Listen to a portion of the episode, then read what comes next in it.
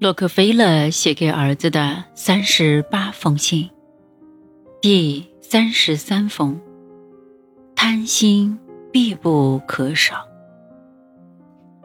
亲爱的约翰，不要理睬那些说我贪心的人。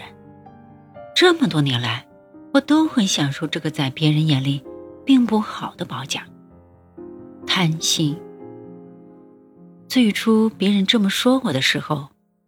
正是我的事业蓬勃发展期。当时，洛克菲勒的称呼不只是一个人的代号，而是象征着财富和一个巨大的商业帝国。我记得那个时候，许多人、许多家报社都给我这样的褒奖，他并没有让我内心紧张。虽然我清楚，这无非是有人想对我泼脏水。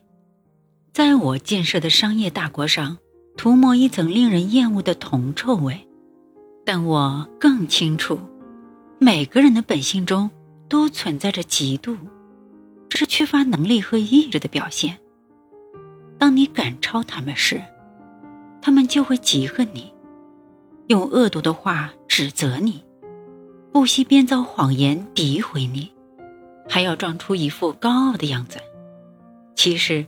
这恰恰透露了他们的空虚。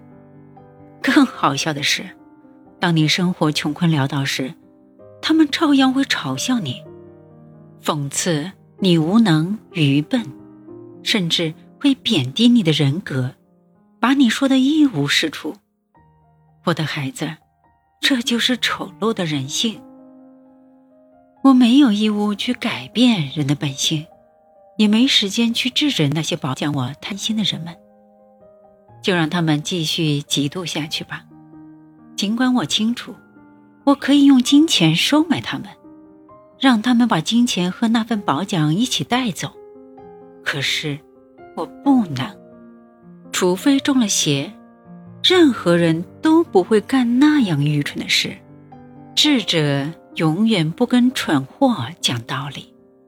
我自认为是聪明人，不过我还是忍不住要鄙视他们。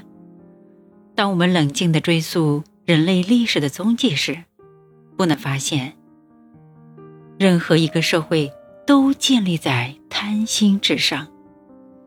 有谁对那些美好的东西不生爱慕之心呢？有谁不想掌控自己所需要的一切呢？那些看似站在道德制高点的高尚者，那些诋毁我的虚伪之徒，难道他们不想吗？